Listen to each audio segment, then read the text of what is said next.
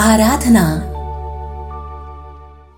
आराधना में मैं अदिति, आप सभी का हार्दिक स्वागत करती हूँ। श्रोताओं, अधिकतर भारतीय घरों में पूजा का एक विशिष्ट, यानी अलग से विशेष कमरा होता है। दीपक जलाकर, अगरबत्ती जलाकर, हम लोग रोज प्रभु का पूजन करते हैं।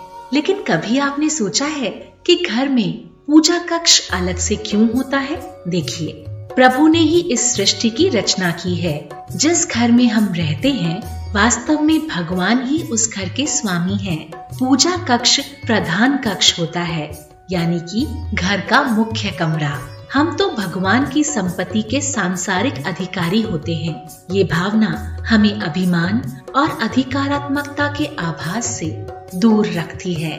आपके पास जो भी है, जब आप ये मान लेंगे कि सब कुछ मेरे ईश्वर का है, मैं तो सिर्फ़ इस जन्म मात्र के लिए इसका उपयोग कर रहा हूँ। ईश्वर ने ये मुझे दिया है।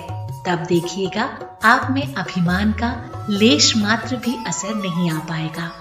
हमें स्वयं को सिर्फ़ भगवान के घर का संरक्षक, यानी कि एक चौकीदार ही मान लेना चाहिए। अगर हमारे लिए ऐसा सोचना शुरू में कठिन हो तो ये मान लीजिए कि भगवान हमारे सबसे प्रमुख अतिथि हैं। जिनकी हमें बहुत सेवा टहल करनी है। उन्हें हम अपने घर का सबसे अच्छा कमरा देंगे, उनका खूब ख्याल रखेंगे, सेवा करेंगे, उनके आराम और सुविधाओं का ख्याल रखेंगे। ठीक उसी प्रकार जैसे किसी बहुत खास मेहमान के आने पर करते हैं। फिर देखिएगा, भगवान के कक्ष को सजाने में आपको धीरे धीरे आत्मिक संतुष्टि और सुख मिलने लगेगा। और फिर ईश्वर को मेहमान से मालिक मानने की भावना अपनाने तक का सफ़र बहुत आसान हो जाएगा।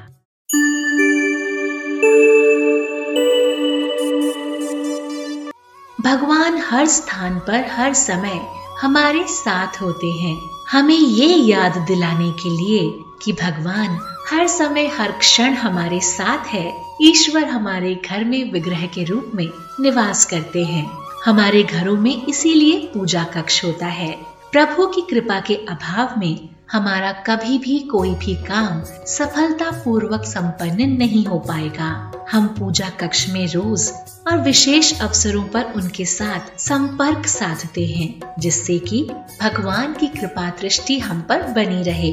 अब देखिए, घर का हर कमरा किसी न किसी विशेष काम में आता है। जैसे रसोई घर में खाना ही बनता है, स्नान घर में आप नहाते ही हैं, अतिथियों का कमरा जब मेहमान आते हैं, तब खोला जाता है आपके शयन कक्ष में आप ही रहते हैं, बच्चों के कमरे में बच्चे ही रहते हैं। तो फिर सोचिए, भगवान के लिए एक कमरा आपके घर में क्यों नहीं? उस ईश्वर के लिए, जिसने आपको इस दुनिया में भेजा, आपको इस लायक बनाया कि आप ये सोच सके कि इस घर में मैं कितने कक्ष बनाऊँ। और फिर हम ये सोचने लगते हैं कि घर में ईश्वर का कक्ष हो या ना हो, कैसे कृतज्ञ होते हैं ना हम मनुष्य? इसीलिए ध्यान, पूजा, प्रार्थना के लिए जिस प्रकार के शांत धार्मिक वातावरण की ज़रूरत होती है, वो हमें पूजा कक्ष ही प्रदान कर सकता है।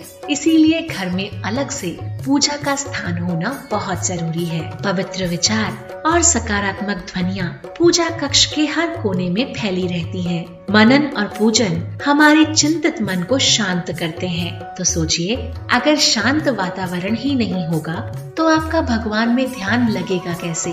और जब ध्यान नहीं लगेगा, यानी कि आप मेडिटेट नहीं कर पाएँगे तो फिर आपका अशांत मन शांत भला कैसे होगा? इसीलिए घर में एक अलग से पूजा कक्ष का होना बहुत आवश्यक है।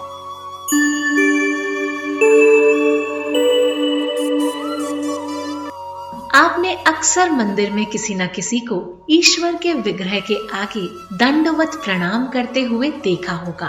भारतीय सभ्यता में हमारे माता पिता बुज़ुर्गों और अध्यापकों को ईश्वर के समान माना जाता है। इसलिए हम भारतीय लोग उनके पैर छूकर उन्हें प्रणाम करते हैं। हमारे बड़े अपना हाथ हमारे सिर पर रखकर हमें आशीर्वाद देते हैं। पहले इन सबको भी साष्टांग प्रणाम किया जाता था।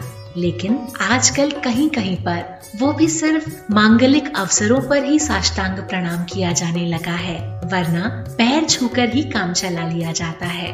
और कहीं कहीं तो पैर छूने के नाम पर अपने से बड़ों के घुटनों को छूकर हाथ अपने सीने पर लगाकर मान लिया जाता है कि चरण स्पर्श हो गया, जबकि ये बिल्कुल गलत तरीका है।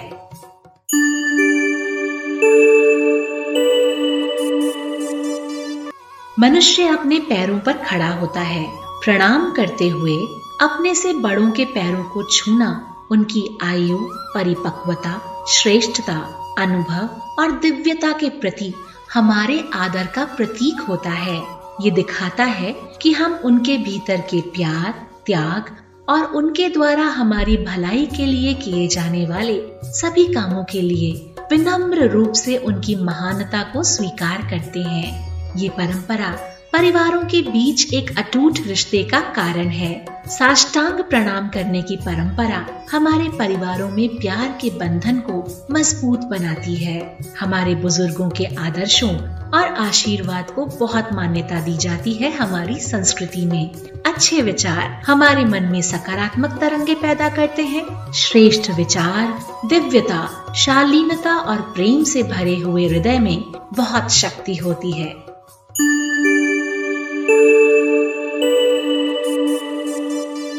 श्रोताओं, जब हम शालीनता से अपने बड़ों को साष्टांग प्रणाम करते हैं तो उनके द्वारा दिए गए आशीर्वाद से हम अपने आप को सकारात्मक ऊर्जा से, यानी कि पॉजिटिव एनर्जी से घिरा हुआ पाते हैं। आदर को प्रदर्शित करने के बहुत सारे तरीके हैं। प्रत्युत्थान, यानी कि आपसे कोई बड़ा कमरे में आता है तो खड़े होकर उनका स्वागत करना। हम भारतीय ऐसा करते हैं। नमस्कारम। यानी कि अपनी श्रद्धा को हाथ जोड़कर नमस्कार करके दिखाना, उपसंग्रहण, यानी कि अपने से बड़ों के पैर छूना, साष्टांग पूरे शरीर को पेट के बल ज़मीन पर लेटा लेना और फिर सामने वाले को प्रणाम करना। प्रत्याभिवादन, यानी कि अभिवादन का उत्तर, अभिवादन करते हुए देना। किसी ने आपको नमस्कार किया आपने हाथ जोड़कर शालीनता से मुस्कुराकर उन्हें नमस्कार किया। कौन किसको प्रणाम करे? इन नियमों का उल्लेख हमारे शास्त्रों में किया गया है। वैभव पारिवारिक प्रतिष्ठा, उम्र, नैतिक बल, धार्मिक ज्ञान और अनुभव के बढ़ते हुए क्रम के अनुसार ही मनुष्य द्वारा आदर दिया या लिया जाता है। यही कारण है कि राजा पृथ्वी का शासक होते हुए भी एक धर्म गुरु के सामने झुकता है। महाभारत रामायण जैसे महाकाव्यों में ऐसी कई कथाओं का उल्लेख किया गया है। मनुष्यों, परिवारों और समाज के बीच ये प्रथा पारंपरिक प्रेम और आदर का वातावरण बनाती है।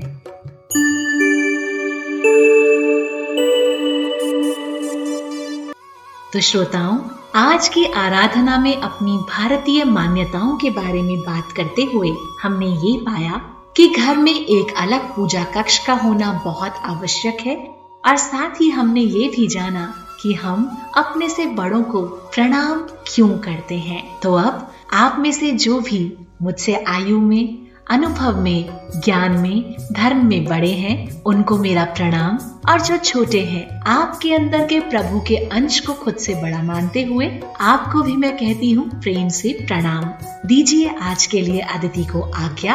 और हाँ आराधना के बारे में अपने विचार मुझ तक ज़रूर पहुँचाए। Reach out to Aditi at Gmail dot com या फिर Aditi underscore pink city इस सोशल मीडिया हैंडल के द्वारा भी आप मुझ तक पहुँच सकते हैं।